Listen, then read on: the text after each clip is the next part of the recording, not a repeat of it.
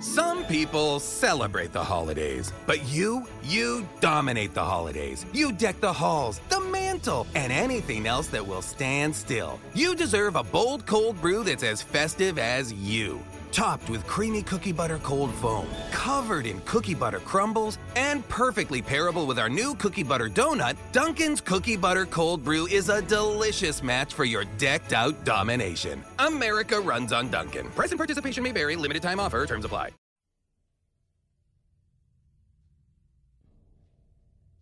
I clear my throat. You offered Snippity Snap your friend Heather? Becca wipes the last of the tea from the table then tosses the rag into the sink. She was dead anyway. Her arm was practically amputated, and she'd painted the bathroom red with her blood. She sits down in the chair and puts her head in her hands. Besides, it wasn't like any of us were escaping that thing. The thing was standing in front of the door.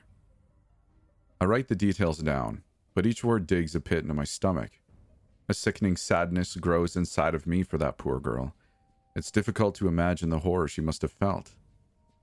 How did you offer her to Snippity Snap? I asked quietly. Was there a ritual involved? Becca's eyes appear from her hands, and her cheeks are wet with tears. I just told it to take her, take Heather, and leave me alone. I stare at her, wondering if her terminology was an accident, intentional, or a psychological slip. She asked it to leave her, Becca, alone, and not both of them. In that moment, Becca only had regard for her own safety. I reach for my mug and take a sip, reminding myself not to judge too harshly. Becca was just a young girl herself. To be confronted by a nightmare at her age would drive anybody to act in strange ways. After you offered it, Heather, what did it do to her? I'm not sure I want to hear the answer, but I know that it's important. Becca shrugs, lowering her hands from her face. Her eyes are red and puffy, and a trail of snot winds its way from her nose to her lip. She lifts a hand into the air and raises two fingers. She makes a cutting motion. Snip, she says. Snip? The monster took Heather's head off. She wipes her leaky nose onto her sweater sleeve. It was over so quickly, thankfully, but there was so much blood. Both of us, Fran and I, were drenched in it. She smiles, but it's a broken and twisted sort of smile. On the bright side, though, we didn't have to listen to Heather screaming anymore, just each other. I write her words down, and as soon as I do, I realize my penmanship has grown poorer and poorer with each passing paragraph. My hand is trembling. After Heather was killed, did Snippity Snap leave? Vanished, like it was never there. I lean back in my chair, taking a breath and looking over my notes. That was certainly a harrowing account, but a valuable one. In this interview alone, I've accumulated a small textbook on Snippity Snap, much more than the facilities managed in over two years. Still, I suspect I'm only scratching the surface. I heard about that story, you know, I say at length. It was the birth of the Elk Torch slasher. The police believed a brutal killer was on the loose. Yeah, they threw my dad in prison for three months because they were convinced it had to have been him. Who else at the house, right? It's not like we have serial killers in Sleepy Elk Torch. He was exonerated, though, I say, after two more murders occurred. Beck is quiet. She glances back down the hallway and swallows. Yeah, after two other people were killed, the police finally realized my dad was innocent. They decided there was a serial killer on the loose after all. Pieces begin to connect in my mind, and I'm not certain I like the look of the puzzle. The people who were killed, I say darkly. Did that have something to do with you? No kidding, she says, rolling her eyes. Of course it did. My dad was imprisoned for murdering a little girl, and I knew the only way he was getting out of there, and the only way I'd ever see him again was if. if Snippity Snap killed again. The presence of identical massacres made them acknowledge your father's innocence. Bingo, she says with false cheer. Outside, the sun's nearly set. Its last rays cast shadows across the room, filtering through the narrow openings in the blinds. The way they play across Becca's face, it's difficult to discern her expression. Is there a sadness there, or an indifference? You traded people's lives for your father's freedom. They didn't die peaceful deaths, you know. Are you kidding me? She slams a hand on the table, shooting up out of her chair. You really think I don't know just how horrible each and every one of their deaths were? You don't think that stuff keeps me up at night, hating myself and wishing I had the courage to just let Snippity Snap take me instead? Take you instead? I say quietly. I speak my next words with a measured calmness, though my heart's beginning to race in my chest. Did you make some kind of deal with that creature? She glares at me, one side of her face is draped in shadow, the other bathed in shrinking sunlight.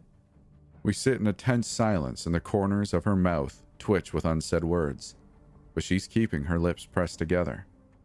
I ask again, this time more forcefully Becca, did you make a deal with Snippity Snap? I did what I had to do. What does that mean? She closes her eyes, runs both hands through her dark hair, and groans. She doesn't want to speak. She doesn't want to tell me this next part. But then her mouth opens, her voice cracks, and it all spills out. I summoned it when I mutilated my finger.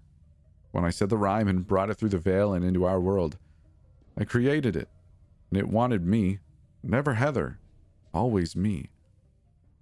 My pen scratches at my clipboard, my eyes straining in the waning light, and I'm beginning to believe Rebecca Galden isn't the girl I thought she was. There's a cunning to her I didn't account for.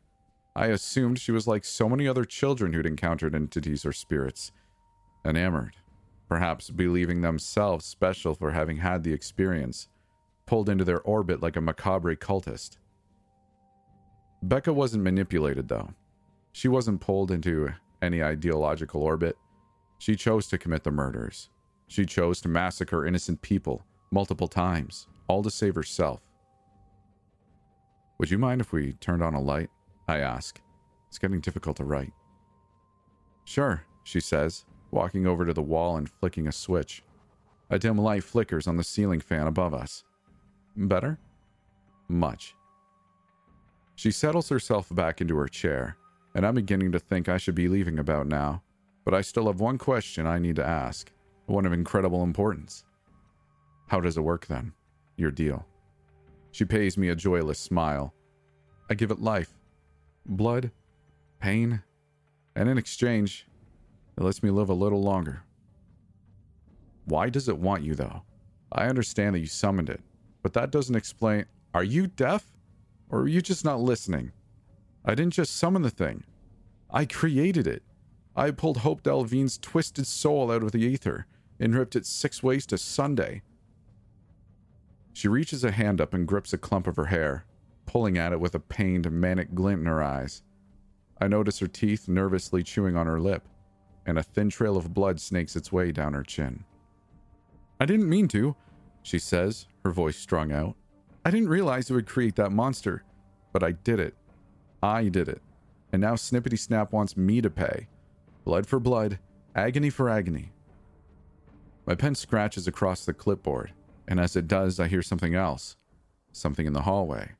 I pause, focusing on the sound, and it's unmistakable this time. It's scissors, opening and closing, snip, snap, snip, snap. My heart thunders in my chest. A primal part of me screams that it's time to leave, that it was time to leave 10 minutes ago, but my curiosity got the better of me. I clear my throat, pocketing my pen and rising from the table. I think that should do for now. I'll take this information and do some research at my hotel, and hopefully tomorrow I'll have a solution worked out for freeing you from this situation. I say the words quicker than I should. I let my unease slip into my voice, and I hope she doesn't notice. I'm not finished telling you my story, though, Becca says, and this time the tears are gone. Her expression is cold, calculated. She stands up from the table, and there's a hunger in her eyes. Stay a while longer. We're just getting to the good part. I lower a hand to my side, where my service weapon is holstered within my jacket. I think the good part can wait until tomorrow. I give her a curt nod and a false smile, and turn around to leave. As I do, something presses against my throat, and I freeze. Ryan Halflow is towering in front of me, a pair of scissors in his hand. He's holding the cold steel flush against my neck. Don't move. he says, and I won't kill you. There's the squeal of a chair sliding on linoleum, and a moment later, Becca strides in front of me, just behind Ryan.